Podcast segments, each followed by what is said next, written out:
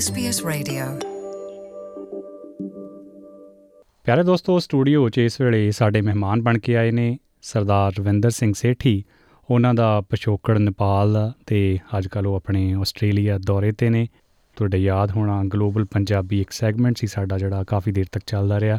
ਉਸੇ ਕੜੀ ਤਹਿਤ ਸੋਚਿਆ ਕਿ ਉਹਨਾਂ ਇਹੋ ਜਿਹੇ ਸੱਜਣਾ ਨੂੰ ਤੁਹਾਡੇ ਰੂਬਰੂ ਕੀਤਾ ਜਾਵੇ। ਹਾਂਜੀ ਸੇਠੀ ਸਾਹਿਬ ਸਤਿ ਸ਼੍ਰੀ ਅਕਾਲ ਸਵਾਗਤ ਪ੍ਰੋਗਰਾਮ 'ਚ। ਵਾਹਿਗੁਰੂ ਜੀ ਦਾ ਖਾਲਸਾ ਵਾਹਿਗੁਰੂ ਜੀ ਫਤਿਹ ਸਤਿ ਸ੍ਰੀ ਅਕਾਲ ਜੀ। ਜੀ ਕਿਸ ਸਿਲਸਿਲੇ 'ਚ ਆਉਣਾ ਹੋਇਆ ਆਸਟ੍ਰੇਲੀਆ। ਮੈਂ ਆਸਟ੍ਰੇਲੀਆ ਐਕਚੁਅਲੀ ਆਇਆ ਸੀਗਾ ਤੇ 2019 ਦੇ ਵਿੱਚ ਨੇਪਾਲ ਸਰਕਾਰ ਨੇ ਗੁਰੂ ਨਾਨਕ ਸਾਹਿਬ ਜੀ ਦੇ 550ਵੀਂ ਮਤਲਬ ਕਿ ਗੁਰਪੁਰਬ ਤੇ 550 ਗੁਰਪੁਰਬ ਤੇ ਉਹਨਾਂ ਨੇ ਤਿੰਨ ਸਿੱਕੇ ਕੱਢੇ ਸੀਗੇ। ਤੇ ਉਸ ਵੇਲੇ ਜਦੋਂ ਸਿੱਕੇ ਰਿਲੀਜ਼ ਹੋਏ ਸੀਗੇ, ਅਕਾਲ ਤਖਤ ਦੇ ਜਥੇਦਾਰ ਸਾਹਿਬ ਐਸਜੀਪੀਸੀ ਦੇ ਪ੍ਰੈਜ਼ੀਡੈਂਟ ਸਾਹਿਬ ਤੇ ਬੜੇ ਵੱਡੇ ਨੁਮਾਇੰਦੇ ਜਿਹੜੇ ਨੇ ਨੇਪਾਲ ਆਏ ਸੀਗੇ। ਉਸ ਵੇਲੇ ਸਾਡੇ ਐਮਬੈਸਡਰ ਮਨਜੀਤ ਸਿੰਘ ਪੂਰੀ ਹੁੰਦੇ ਸੀ, ਇਹ ਸਾਰਾ ਉਪਰਾਲਾ ਉਹਨਾਂ ਨੇ ਲਿਆ ਔਰ ਇਹ ਸਿੱਕੇ ਜਾਰੀ ਹੋਏ ਔਰ ਇਹ ਸਿੱਕਿਆਂ ਦੀ ਇਨੋਗ੍ਰੇਸ਼ਨ ਹੋਈ। ਉਸ ਤੋਂ ਪਹਿਲੇ ਨੇਪਾਲ ਸਰਕਾਰ ਨੇ, ਜਿਹੜਾ ਨੇਪਾਲ ਦਾ ਰਿਜ਼ਰਵ ਬੈਂਕ ਹੈ, ਰਾਸ਼ਟਰ ਬੈਂਕ ਕਹਿੰਦੇ ਅਸੀਂ ਉਹਨੂੰ, ਉਹਨੇ ਪਹਿਲੇ ਵੀ ਸਿੱਕਾ ਇੱਕ ਰਿਲੀਜ਼ ਕੀਤਾ ਸੀ 15 ਕੁ ਸਾਲ ਪਹਿਲੇ ਗੁਰੂ ਗ੍ਰੰਥ ਸਾਹਿਬ ਜੀ ਦੇ ਉੱਤੇ। ਤੇ ਉਹ ਸਿੱਕੇ ਦੇ ਲੈ ਕੇ ਮੈਂ, ਤਿੰਨ ਸਿੱਕੇ ਲੈ ਕੇ ਮੈਂ ਨੇਪਾਲ ਤੋਂ ਮੈਲਬਰਨ ਆਇਆ ਤੇ ਇੱਥੇ ਮੈਂ ਗੁਰਦੁਆਰੇ ਦੀ ਕਮੇਟੀ ਨਾਲ ਗੱਲ ਕਰਕੇ ਉਹਨਾਂ ਨੂੰ ਕਿ ਇਹ ਜਿਹੜੇ ਤਿੰਨ ਸਿੱਕੇ ਨੇ, ਮੈਂ ਤੁਹਾਨੂੰ ਮੱਥਾ ਟੇਕਣਾ ਚਾਹਨਾ ਗੁਰਦੁਆਰੇ ਤੇ ਤੁਹਾਨੂੰ ਇਹ ਗੁਰਦੁਆਰੇ ਸਾਹਿਬ ਵਾਸਤੇ ਮੱਥਾ ਟੇਕਣਾ ਚਾਹਨਾ ਤਿੰਨੋਂ ਕੋਇਨਸ ਦੇ ਤੇ ਗੁਰਦੁਆਰਾ ਸਾਹਿਬ ਨੇ ਅਗਰੀ ਕੀਤਾ, ਖਾਸ ਕਰਕੇ ਪ੍ਰਧਾਨ ਸਾਹਿਬ ਬੜੇ ਚੰਗੇ ਰਹੇ ਨੇ। ਗੁਰਦੁਆਰੇ ਦੇ ਚੇਅਰਮੈਨ ਏਪੀ ਸਿੰਘ ਜੀ ਬੜਾ ਸਹਿਯੋਗ ਦਿੱਤਾ ਉਹਨਾਂ ਨੇ। ਔਰ ਅਸੀਂ ਇਹ ਤਿੰਨ ਕੋਇਨਸ ਦਾ ਜਿਹੜਾ ਪ੍ਰੋਗਰਾਮ ਹੋਇਆ ਸਾਡਾ, ਗੁਰੂ ਨਾਨਕ ਸਾਹਿਬ ਜੀ ਦੇ 553 ਗੁਰਪੁਰਬ ਦੇ ਵੇਲੇ ਹੋਇਆ। ਬਲੈਕਬਰਨ ਗੁਰਦੁਆਰੇ ਦੇ ਵਿੱਚ। ਜੀ ਤੇ ਨੇਪਾਲ ਵਿੱਚ ਸਿੱਖ ਭਾਈਚਾਰੇ ਦੀ ਕਿੰਨੀ ਕੁ ਆਬਾਦੀ ਆ? ਥੋੜਾ ਜਿਹਾ ਦੱਸਣਾ ਚਾਹੋਗੇ? ਤੇ ਉੱਥੋਂ ਦੇ ਰਿਜ਼ਰਵ ਬੈਂਕ ਨੇ ਜਿਹੜੇ ਇਹ ਸਿੱਕੇ ਰਿਲੀਜ਼ ਕੀਤੇ ਉਹਨਾਂ ਨੇ ਕਿਸ ਸੰਦਰਭ 'ਚ ਕੀਤੇ ਕਿ ਉੱਥੋਂ ਦੇ ਸਿੱਖ ਭਾਈਚਾਰੇ ਨੇ ਉਹਨਾਂ ਨੂੰ ਕਿਹਾ? ਐਕਚੁਅਲੀ ਇਹ ਜਦੋਂ ਪਹਿਲੇ ਸਿੱਕਾ ਰਿਲੀਜ਼ ਹੋਇਆ ਸੀ 2 15 ਕੁ ਸਾਲ ਪਹਿਲੇ ਗੁਰੂ ਗ੍ਰੰਥ ਸਾਹਿਬ ਜੀ ਦੇ 400 ਸਾਲ ਦੇ ਉੱਤੇ। ਉਸ ਵੇਲੇ ਸਿੱਖ ਭਾਈਚਾਰੇ ਨੇ ਨੇਪਾਲ ਸਰਕਾਰ ਨੂੰ ਰਿਕਵੈਸਟ ਕਰਕੇ ਤੇ ਉਹ ਸਿੱਕਾ ਨੇ ਕਢਵਾਇਆ ਸੀ ਉਹਨਾਂ ਕੋਲੋਂ। ਫਿਰ ਉਸ ਵੇਲੇ ਜਦੋਂ ਹੁਣ 550 ਸਾਲ ਦਾ ਗੁਰੂ ਨਾਨਕ ਸਾਹਿਬ ਜੀ ਦਾ ਗੁਰਪੁਰਬ ਦੇ ਉੱਤੇ ਫਿਰ ਸਿੱਖ ਸਮਾਜ ਨੇ ਭਾਈਚਾਰੇ ਨੇ ਸਾਰਾ ਰਿਕਵੈਸਟ ਕਰਕੇ ਤੇ ਤਿੰਨ ਸਿੱਕੇ ਜਿਹੜੇ ਨੇ ਨੇਪਾਲ ਸਰਕਾਰ ਨੇ ਰਾਸ਼ਟਰ ਬੈਂਕ ਜਿਹਨੂੰ ਅਸੀਂ ਰਿਜ਼ਰਵ ਬੈਂਕ ਵੀ ਕਹਿੰਦੇ ਆ ਉਹਨਾਂ ਨੇ ਰਿਲੀਜ਼ ਕੀਤੇ ਸੀ। ਜੀ ਤੇ ਥੋੜਾ ਜਿਹਾ ਦੱਸੋਗੇ ਸਿੱਖ ਭਾਈਚਾਰੇ ਦੀ ਕਿੰਨੀ ਆਬਾਦੀ ਆ ਨੇਪਾਲ ਤੇ ਜ਼ਿਆਦਾਤਰ ਲੋਕ ਮੇਰੇ ਖਿਆਲ ਕਠਮੰਡੂ ਦੇ ਆਸ-ਪਾਸ ਹੀ ਰਹਿੰਦੇ ਆ ਫਿਰ? ਸਿੱਖਾਂ ਦਾ ਇਸ ਤਰ੍ਹਾਂ ਹੋਇਆ ਕਿ ਸਭ ਤੋਂ ਪਹਿਲੇ ਜਿਹੜੇ ਜਿਹੜਾ ਸਾਨੂੰ ਪਤਾ ਲੱਗਿਆ ਮਹਾਰਾਣੀ ਜਿੰਦਾ ਆਈ ਸੀ ਉੱਥੇ, ਮਹਾਰਾਜਾ ਰਣਜੀਤ ਸਿੰਘ ਦੀ ਰਾਣੀ। ਜਦੋਂ ਉਹ ਨਿਕਲ ਕੇ ਵਾਰਾਣਸੀ ਦੀ ਜੇਲ੍ਹ ਚੋਂ ਨਿਕਲ ਕੇ ਪੇਸ ਬਦਲ ਕੇ ਨੇਪਾਲ ਪਹੁੰਚੀ ਸੀ ਤੇ ਆਪਣੀ ਫੌਜਾਂ ਨਾਲ ਲੈ ਕੇ, ਉਹ ਜਿਹੜੀਆਂ ਫੌਜਾਂ ਨੇ ਮਹਾਰਾਣੀ ਤੇ ਚਲੀ ਗਈ ਸੀ 10 11 ਸਾਲਾਂ ਬਾਅਦ, ਨੇਪਾਲ ਛੱਡ ਕੇ, ਜਿਹੜੀਆਂ ਉਹਨਾਂ ਦੀਆਂ ਫੌਜਾਂ ਸੀ, ਉਹ ਨੇਪਾਲ 'ਚ ਹੀ ਵਸ ਗਈਆਂ ਨੇ, ਜਿਹੜੀ ਕਿ ਇੱਕ ਜਗ੍ਹਾ ਨੇਪਾਲਗੰਜ ਕਰਕੇ ਹੈ ਉੱਥੇ ਤਿੰਨ ਪਿੰਡ ਨੇ। ਤੇ ਤਕਰੀਬਨ ਇੱਕ ਕਹੀਏ 2 ਸਾਲ ਸਾਲ ਹੋ ਗਏ ਹੋਣੇ ਨੇ ਇਸ ਚੀਜ਼ ਨੂੰ। ਤੇ ਉਹ ਆ ਕੇ ਉੱਥੇ ਹੀ ਬਸ ਗਏ ਨੇ। ਫਿਰ ਉਸ ਤੋਂ ਬਾਅਦ ਜਿਹੜੇ ਦੂਸਰਾ ਸਾਡਾ ਸਿੱਖ ਭਾਈਚਾਰਾ ਜਿਹੜੇ ਆਏ ਨੇ ਅਸੀਂ, ਉਹ ਅਸੀਂ ਐਜ਼ ਅ ਟਰਾਂਸਪੋਰਟਰ ਆਏ ਹਾਂ। ਇਹ ਤਕਰੀਬਨ ਅਸੀਂ ਲੋਕ 55 ਤੋਂ ਬਾਅਦ 1955 ਤੋਂ ਬਾਅਦ ਉੱਥੇ ਟਰੱਕ, ਟਰੱਕਸ ਤੇ ਲੈ ਕੇ ਅਸੀਂ ਸਾਰੇ ਸਿੱਖ ਸਮਾਜ ਜਿਹੜਾ ਸਾਡਾ ਭਾਈਚਾਰਾ, ਉਹ ਟਰੱਕ ਲੈ ਕੇ ਆਏ ਆ। ਉਸ ਤੋਂ ਬਾਅਦ ਸਾਡੇ ਸਰਦਾਰਾਂ ਨੇ ਟਰੱਕ ਚਲਾਏ, ਮਾਲਕ ਵੀ ਆਪੇ ਸੀ, ਮੈਕੈਨਿਕਸ ਵੀ ਆਪੇ ਹੀ ਸੀਗੇ ਤੇ ਡਰਾਈਵਰ ਵੀ ਸਰਦਾਰ ਹੀ ਸੀਗੇ। ਤੇ ਨੇਪਾਲ ਸ਼ੁਰੂਆਤ ਇਸ ਤਰ੍ਹਾਂ ਹੋਈ ਸਰਦਾਰਾਂ ਦੀ। ਤੇ ਉਸ ਤੋਂ ਬਾਅਦ ਜਿਹੜਾ ਬਾਰਡਰ ਦੇ ਉੱਤੇ ਸ਼ਹਿਰ ਸੀ, ਉਹਦੇ ਅੰਦਰ ਕੋਈ 700 ਫੈਮਲੀਆਂ ਸੀਗੀਆਂ। ਜਿਹੜੀਆਂ ਕਠਮੰਡੂ ਦੇ ਅੰਦਰ ਸੀਗੀਆਂ 400 ਫੈਮਲੀਆਂ ਸੀਗੀਆਂ। ਇਸ ਤਰ੍ਹਾਂ ਇੱਕ ਜਗ੍ਹਾ ਨੇਪਾਲਗੰਜ ਤਨਗੜੀ ਮਹਿੰਦਰ ਨਗਰ ਜਿੱਥੇ ਜਿੱਥੇ ਟਰਾਂਸਪੋਰਟ ਦਾ ਕੰਮ ਰਿਹਾ, ਉੱਥੇ ਸਿੱਖਾਂ ਦਾ ਫੈਮਲੀਆਂ ਆ ਕੇ ਉੱਥੇ ਸੈਟਲ ਹੋ ਗਈਆਂ। ਪਰ ਹੁਣ ਦੇ ਹਿਸਾਬ ਨਾਲ ਤਕਰੀਬਨ ਤਕਰੀਬਨ ਫੈਮਲੀਆਂ ਸਾਰੀਆਂ ਘਟ ਗਈਆਂ। ਲੋਕ ਆਪਣੇ ਆਪਣੇ ਕਾਰੋਬਾਰ ਦਾ- ਦੇ ਸਿਲਸਿਲੇ 'ਚ ਕਾਰੋਬਾਰ ਇੰਨਾ ਨਹੀਂ ਰਿਹਾ। ਹੁਣ ਵਾਪਸ ਇੰਡੀਆ ਆ ਗਏ, ਕੋਈ ਬਾਹਰ ਚਲੇ ਗਏ ਬੱਚੇ। ਜੀ, ਤੇ ਕਿੰਨੇ ਗੁਰਦੁਆਰਾ ਸਾਹਿਬ ਨੇ ਉੱਥੇ? ਜਿਹੜੇ ਸਾਡੇ ਉੱਥੇ ਨੇਪਾਲ ਦੇ ਵਿੱਚ ਕੋਈ 6 ਕਿ 7 ਹਿਸਟੋਰੀਕਲ ਗੁਰਦੁਆਰੇ ਨੇ, ਇਤਿਹਾਸਿਕ ਗੁਰਦੁਆਰੇ ਜਿਹਨੂੰ ਕਹਿੰਦੇ ਨੇ, ਮਹਾਰਾਜ ਗੁਰੂ ਨਾਨਕ ਸਾਹਿਬ ਜੀ ਦੇ ਚਰਨਾਂ ਦੇ ਸ਼ੋਅ ਪ੍ਰਾਪਤ ਵੀ ਉੱਥੇ ਹੈ। ਉਹਦਾ ਗੁਰਦੁਆਰੇ ਦਾ ਨਾਮ ਹੈ ਨਾਨਕ ਮੱਠ, ਜਿਸ ਤਰ੍ਹਾਂ ਅਸੀਂ ਪੰਜਾਬ ਸਾਈਡ ਤੇ ਕਨਾਲ ਕਹਿੰਦੇ ਆ ਉੱਥੇ ਰੋਪਨੀ ਕਹਿੰਦੇ ਆ ਅਸੀਂ, ਤੇ ਉਸ ਵੇਲੇ ਦੇ ਰਾਜੇ ਨੇ ਉੱਥੇ 1600 ਰੋਪਨੀ ਜਗ੍ਹਾ ਦੇ ਕੇ ਤੇ ਗੁਰੂ ਨਾਨਕ ਸਾਹਿਬ ਜੀ ਦੇ ਨਾਂ ਕੀਤੀ ਸੀ। ਜਿੱਥੇ ਕਿ ਗੁਰਦੁਆਰਾ ਵੀ ਇਸ ਵੇਲੇ ਹੈਗਾ ਉਹ ਜ਼ਮੀਨ ਘਟਦੇ ਘਟਦੇ ਲੋਕਾਂ ਨੇ ਥੋੜੀ ਕਬਜ਼ਾ ਕਰਦੇ ਕਰਦੇ ਉਹ ਜ਼ਮੀਨ ਜਿਹੜੀ ਕੋਈ 35 40 ਕਨਾਲ ਰਹਿ ਗਈ ਸਿਰਫ ਹੁਣ। ਜੀ ਤੇ ਕੋਈ ਸਰਕਾਰ ਫਿਰ ਦਖਲਅੰਦਾਜ਼ੀ ਨਹੀਂ ਕਰਦੀ? ਸਰਕਾਰ ਦਰਬਾਰੇ ਕੋਈ ਪਟੀਸ਼ਨ ਪਾਈ ਹੋਵੇ ਵੀ ਭਾਈ ਇਸ ਤਰ੍ਹਾਂ ਹੋ ਰਿਹਾ ਅੱਜ ਘਟਦੀ ਘਟਦੀ ਹੁਣ 30 35 ਰਹਿ ਗਈ ਤੇ ਕੱਲ ਨੂੰ ਘਟਦੀ ਘਟਦੀ 10 ਨਾ ਰਹਿ ਜੇ ਕਿਤੇ। ਇਹ ਇਸ ਤਰ੍ਹਾਂ ਇਹ ਜਿਹੜੇ ਗੁਰਦੁਆਰੇ ਨੇ ਜਿੰਨੇ ਵੀ ਇਤਿਹਾਸਿਕ ਹੈ ਨੇਪਾਲ ਸਰਕਾਰ ਦੇ ਅੰਡਰ ਨੇ। ਇਹਨਾਂ ਨਾਲ ਸਰਦਾਰਾਂ ਦਾ ਬੇਸਿਕਲੀ ਉਹਨਾਂ ਦੇ ਭਾਈ ਜਿਹੜੇ ਉਹ ਆਪੇ ਰੱਖਦੇ ਨੇ ਉਹ ਉਹਨਾਂ ਨੂੰ ਮੰਤ ਕਹਿੰਦੇ ਨੇ।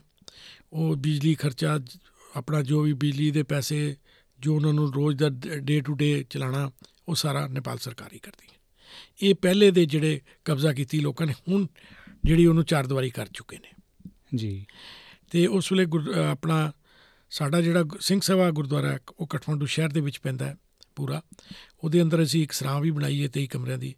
ਅਸੀਂ ਕੀ ਚਾਹੁੰਦੇ ਨੇ ਕਿ ਬਥੇਰੇ ਸਿੱਖਾਂ ਨੂੰ ਪਤਾ ਲੱਗੇ ਤੇ ਤਾਂ ਕਿ ਲੋਕੀ ਆ ਕੇ ਉੱਥੇ ਦਰਸ਼ਨ ਕਰਨ। ਤੇ ਹੱਥ ਦੀਆਂ ਬੀੜਾਂ ਲਿਖੀ ਦੀਆਂ ਮਹਾਰਾਜ ਦੀਆਂ।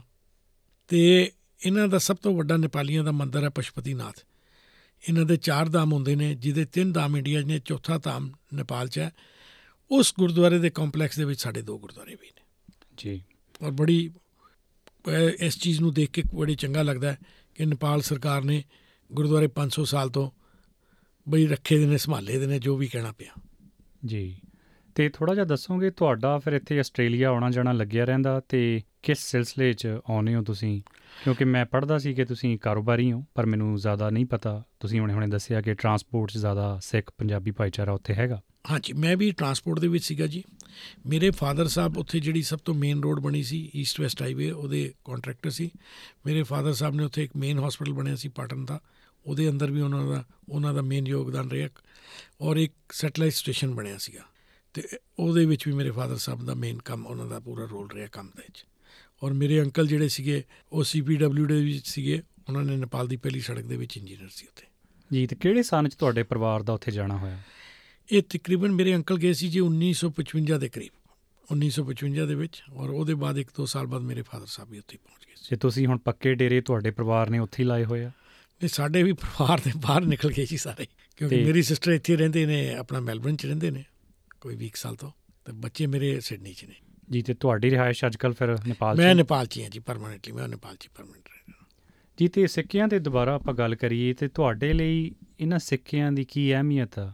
ਇੱਕ ਤਾਂ ਹੁੰਦੀ ਆ ਭਾਵਨਾਤਮਕ ਹਨਾ ਵੈਲਿਊ ਇੱਕ ਹੁੰਦੀ ਆ ਧਾਰਮਿਕ ਆਸਥਾ ਦੇ ਚੱਲਦੇ ਆ। ਇੱਕ ਬੰਦਾ ਸੋਚਦਾ ਵੀ ਨਹੀਂ ਇਹ ਇੱਕ ਇਤਿਹਾਸਕ ਪਰਪੇਖ ਤੋਂ ਆਉਣ ਵਾਲੇ ਲੋਕਾਂ ਨੂੰ ਆਉਣ ਵਾਲੀ ਪੀੜ੍ਹੀ ਨੂੰ ਨਸਲਾਂ ਨੂੰ ਦੱਸਿਆ ਜਾਵੇ ਕਿ ਇਸ ਤਰ੍ਹਾਂ ਹੋਇਆ ਸੀ। ਸੋ ਕਿਸ ਨਜ਼ਰ ਨਾਲ ਵੇਖਦੇ ਹੋ ਇਹਨਾਂ ਸਿੱਕਿਆਂ ਨੂੰ? ਦੇਖੋ ਜੀ, ਜਿੱਥੇ ਤੱਕ ਮੈਂ ਆਪਣਾ ਦੱਸਾਂ ਕਿ ਸਾਡੇ ਵਾਸਤੇ ਬੜੀ ਵੱਡੀ ਚੀਜ਼ ਹੈ। ਸਾਡੇ ਗੁਰੂ ਸਾਹਿਬ ਦੇ ਨਾਂ ਦੇ ਉੱਤੇ ਇਹ ਸਿੱਕੇ ਨਿਕਲੇ ਨੇ ਔਰ ਲੀਗਲ ਟੈਂਡਰ ਕਰੰਸੀ ਹੈ। ਇਹ ਕੋਮਰੇਟਿਵ ਕੋਇਨ ਨਹੀਂ ਹੈ।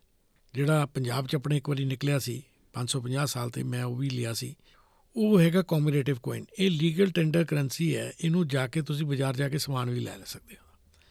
ਬਟ ਕੋਈ ਜਾਏਗਾ ਨਹੀਂ ਕਿਉਂਕਿ ਲਿਮਿਟਿਡ ਐਡੀਸ਼ਨ ਸੀ ਔਰ ਸਾਡੇ ਵਾਸਤੇ ਬੜੀ ਵੱਡੀ ਮਾਣ ਵੱਡੀ ਮਤਲਬ ਕਿ ਇਹ ਸਾਡੇ ਗੌਰਵ ਦੀ ਚੀਜ਼ ਹੈ ਸਾਡੇ ਵਾਸਤੇ ਕਿ ਮਹਾਰਾਜ ਦਾ 550 ਸਾਲ ਦਾ ਗੁਰੂ ਨਾਨਕ ਸਾਹਿਬ ਜੀ ਦਾ ਪੂਰਾ ਲਿਖਿਆ ਦੇ ਦਿੱਤੇ। ਔਰ ਆਉਣ ਵਾਲੀ ਪੀੜ੍ਹੀਆਂ ਜਿਹੜੀਆਂ ਨੇ ਇਹਨੂੰ ਦੇਖਣਗੀਆਂ ਕਿ ਕਿਸੇ ਦੇਸ਼ ਨੇ ਕਿ ਮਹਾਰਾਜ ਦੇ ਨਾਂ ਦੇ ਸਿੱਕੇ ਜਿਹੜੀ ਨਵੀਂ ਜਨਰੇਸ਼ਨ ਨੂੰ ਪਤਾ ਲੱਗੇਗਾ ਕਿ ਮਹਾਰਾਜ ਦੇ ਨਾਂ ਤੇ ਸਿੱਕੇ ਕੱਢੇ ਗਏ ਸੀ ਵੈਸੇ ਤਾਂ ਕਈ ਲੋਕ ਦੇਖੋ ਇਹਨੂੰ ਧਾਰਮਿਕ ਆਸਥਾ ਦੇ ਚੱਲਦਿਆਂ ਵੀ ਵੇਖਦੇ ਆ। ਹੁਣ ਜੇ ਇੱਕ ਓੰਕਾਰ ਉੱਤੇ ਲਿਖਿਆ ਆਪਣਾ ਸਤਕਾਰ ਆ, ਧਾਰਮਿਕ ਤੌਰ ਤੇ ਜੇ ਆਪਾਂ ਸੋਚੀਏ, ਕਈ ਵਾਰ ਗੰਦੇ ਮੰਦੇ ਹੱਥ ਵੀ ਲੱਗਦੇ ਆ। ਉਸ ਲਿਹਾਜ਼ ਨਾਲ ਕਦੇ ਕਿਸੇ ਨੇ ਸੋਚਿਆ, ਕਦੇ ਕੋਈ ਕਿੰਤੂ ਪਰੰਤੂ ਕੀਤਾ ਹੋਵੇ? ਨਹੀਂ, ਉਹਦੇ 'ਚ ਕੋਈ ਕਿੰਤੂ ਪ੍ਰਿੰਤਰ ਨਹੀਂ ਹੋਇਆ, ਕਿਉਂਕਿ ਇਹ ਬਾਜ਼ਾਰ ਦੇ ਵਿੱਚ ਕੋਈ ਯੂਜ਼ ਕਰ ਹੀ ਨਹੀਂ ਰਿਹਾ ਇਹਨੂੰ। ਇਹਨੂੰ ਬਾਜ਼ਾਰ 'ਚ ਦੇ ਵਿੱਚ ਕੋਈ ਵੀ ਯੂਜ਼ ਨਹੀਂ ਕਰ ਰਿਹਾ ਲਿਮਿਟਿਡ ਐਡੀਸ਼ਨ ਹੈ। ਇਸ ਕਰਕੇ ਜਿਹਨੇ ਵੀ ਲਿਆ, ਆਪਣੇ ਘਰ ਸੰਭਾਲ ਕੇ ਰੱਖਿਆ ਦਾ। ਜੀ, ਸੋ ਇੱਕ ਸਤਕਾਰ ਵਜੋਂ। ਪੂਰਾ ਸਤਕਾਰ, ਕਿਉਂਕਿ ਇੱਕ ਓਮਕਾਰ ਲਿਖਿਆ ਦਾ ਇਹ ਜਿਸ ਵੇਲੇ ਸਿੱਕੇ ਬਣੇ ਸੀ ਤੇ ਪੂਰੀ ਸਾਹਿਬ ਨੇ ਬੜਾ ਸੋਚ ਕੇ ਇਹਦੇ ਉੱਤੇ ਕੀ ਲਿਖਿਆ ਜਾਏ ਤੇ ਐਗਜ਼ੈਕਟਲੀ ਇੱਕ ਓਮਕਾਰ ਦਾ ਉਹਨਾਂ ਨੇ ਸੋਚ ਕੇ ਐਸੀ ਚੀਜ਼ ਲਿਖੀ ਔਰ ਇਹ ਸਾਰੇ ਸਿੱਕੇ ਲੋਕਾਂ ਕੋਲ ਪਰਸਨਲੀ ਪੇ ਦੇ ਨੇ। ਤੇ ਕਿੰਤੂ ਪਰੰਤੂ ਹੋਣ ਦਾ ਮਤਲਬ ਨਹੀਂ ਕਿ ਨਾ ਬਾਜ਼ਾਰ ਜਾਣਗੇ ਤੇ ਨਾ ਇਹਦਾ ਕਿਸੇ ਨੇ ਕੋਈ ਸਮਾਨ ਖਰੀਦਣਾ। ਜਿਹੜਾ ਸਾਡਾ 250 ਰੁਪਏ ਦਾ ਸਿੱਕਾ ਜਿਹੜਾ 15 ਸਾਲ ਪਹਿਲੇ ਨਿਕਲਿਆ ਸੀ, ਉਹ ਇਸ ਵੇਲੇ ਸਮਝੋ ਕਿ ਉਹਦੀ ਵੈਲਿਊ 15000 ਤੋਂ ਵੀ ਉੱਤੇ ਹੋਣੀ। ਤੇ ਮਾਰਕੀਟ 'ਚ ਅਵੇਲੇਬਲ ਨਹੀਂ। ਜੀ ਤੇ ਤੁਹਾਡੇ ਕੋ ਕਿੰਨੀ ਕੁ ਵੈਲਿਊ ਦੀ ਇਹ ਕਰੰਸੀ ਹੈ ਤੇ ਕਿੰਨੀ ਕੁ ਤੁਸੀਂ ਅੱਗੇ ਦੇ ਚੁੱਕੇ ਹੋ? ਮੈਂ ਐਕਚੁਅਲੀ ਕੀ ਹੈ ਜੀ ਕਿ ਪਹਿਲੇ ਜਿਸ ਤਰ੍ਹਾਂ ਮੈਲਬਰਨ ਗੁਰਦੁਆਰੇ ਨੂੰ ਦੇ ਰਿਹਾ ਦੋ ਇੱਕ ਵਾਰੀ ਦੇਤੇ ਇੱਥੇ ਹੁਣ ਸਿਡਨੀ ਗੁਰਦੁਆਰੇ ਨੂੰ ਵੀ ਦੇਣਾ। ਅਸੀਂ ਕੋਸ਼ਿਸ਼ ਕਰਾਂਗੇ ਬਲੈਕਬਰਨ ਗੁਰਦੁਆਰੇ 'ਚ ਉਹਨਾਂ ਉਹਨਾਂ ਨਾਲ ਗੱਲ ਕਰਕੇ ਅਜੇ ਸਾਡੀ ਗੱਲ ਤੇ ਨਹੀਂ ਹੋਈ ਦੀ। ਇੱਕ ਬਲੈਕਬਰਨ ਗੁਰਦੁਆਰੇ ਨੂੰ ਦਾਂਗੇ ਇੱਕ ਰਿਵਰਸਬੀ ਗੁਰਦੁਆਰੇ ਨੂੰ ਦਾਂਗੇ। ਜੀ ਤੇ ਜਾਂਦੇ ਜਾਂਦੇ ਕੋਈ ਖਾਸ ਸੁਨੇਹਾ ਕੋਈ ਖਾਸ ਗੱਲ ਜਿਹੜੀ ਅੱਜ ਪੁੱਛਣੀ ਰਹਿ ਗਈ ਹੋਵੇ ਤੇ ਬਾਕੀ ਮੈਂ ਤੁਹਾਨੂੰ ਇਹ ਦੱਸਣਾ ਚਾਹੁੰਦਾ ਸੀ ਕਿ ਅਸੀਂ ਚਾਹੁੰਦੇ ਹਾਂ ਵੱਧ ਤੋਂ ਵੱਧ ਸੰਗਤ ਆਏ ਨੇਪਾਲ 'ਚ ਦਰਸ਼ਨ ਕਰਨ। ਇਤਿਹਾਸਿਕ ਗੁਰਦੁਆਰੇ, ਸਾਡੇ ਗੁਰਦੁਆਰੇ ਗੁਰੂ ਨਾਨਕ ਸਤਸੰਗ ਚਾਣ ਅਸੀਂ ਆਪਣੇ ਵੱਲੋਂ ਪੂਰੀ ਹੈਲਪ ਸਪੋਰਟ ਪੂਰੀ ਕਰਾਂਗੇ। ਔਰ ਸਾਡੇ ਕੋਲ ਸਰਾਂ ਵੀ ਹੈਗੀ ਹੈ 23 ਕਮਰਿਆਂ ਦੀ ਰਹਿਣ ਵਾਸਤੇ 23 ਰੂਮਸ ਦੀ, ਨਵੀਂ ਬਣਾਈ ਹੈ ਤੇ ਆ ਕੇ ਰਹਿਣ ਤੇ ਦਰਸ਼ਨ ਕਰਨ ਉੱਥੇ ਮਹਾਰਾਜ ਦੇ ਤੀਰਥ ਸਥਾਨਾਂ ਦੀ। ਜੀ ਬਹੁਤ ਬਹੁਤ ਮਿਹਰਬਾਨੀ ਸੇਠੀ ਸਾਹਿਬ, ਤੁਸੀਂ ਸਟੂਡੀਓ ਆਏ, ਮਨ ਨੂੰ ਬੜਾ ਚੰਗਾ ਲੱਗਿਆ ਤੇ ਬਾਕੀ ਤੁਸੀਂ ਖੁੱਲੇ ਦਿਲ ਨਾਲ ਖੁੱਲਾ ਸੱਦਾ ਸਾਡੇ ਸਾਰੇ ਸੁਣਨ ਵਾਲਿਆਂ ਨੂੰ ਦਿੱਤਾ ਉਹਦੇ ਲਈ ਵੀ ਬਹੁਤ ਬਹੁਤ ਧੰਨਵਾਦ। ਔਰ ਤੁਹਾਡੀ ਵੀ ਬੜੀ ਮਿਹਰਬਾਨੀ SBS ਪੰਜਾਬੀ ਨੂੰ ਜਿਨ੍ਹਾਂ ਨੇ ਮੈਨੂੰ ਆਪਣਾ ਕੀਮਤੀ ਵਕਤ ਦਿੱਤਾ। ਮੈਂ ਉਹਨਾਂ ਦਾ ਬਹੁਤ ਧੰਨਵਾਦੀ ਹਾਂ ਬਹੁਤ ਉਪਾਰੀ ਹਾਂ ਤੇ ਤੁਹਾਡੀ ਬਹੁਤ ਬਹੁਤ ਮਿਹਰਬਾਨੀ ਹੈ। ਤੇ ਮੇਨ ਅਸੀਂ ਇਹੀ ਦੱਸਣਾ ਚਾਹੁੰਦੇ ਹਾਂ ਕਿ ਜਿਹੜੇ ਨੇਪਾਲ ਵਿੱਚ ਧਾਰਮਿਕ ਗੁਰਦੁਆਰੇ ਨੇ ਔਰ ਪਲੱਸ ਜਿਹੜੇ ਨੇਪਾਲ ਦੇ ਸਿੱਕੇ ਨਿਕਲੇ ਇਹ ਦੋ ਮੁੱਦਿਆਂ ਦੇ ਉੱਤੇ। ਜੀ ਧੰਨਵਾਦ ਸਾਡੀ ਖੁਸ਼ਕਿਸਮਤੀ ਤੁਸੀਂ ਆਏ। ਥੈਂਕ ਯੂ ਜੀ ਮਿਹਰਬਾਨੀ। You're with SBS Radio.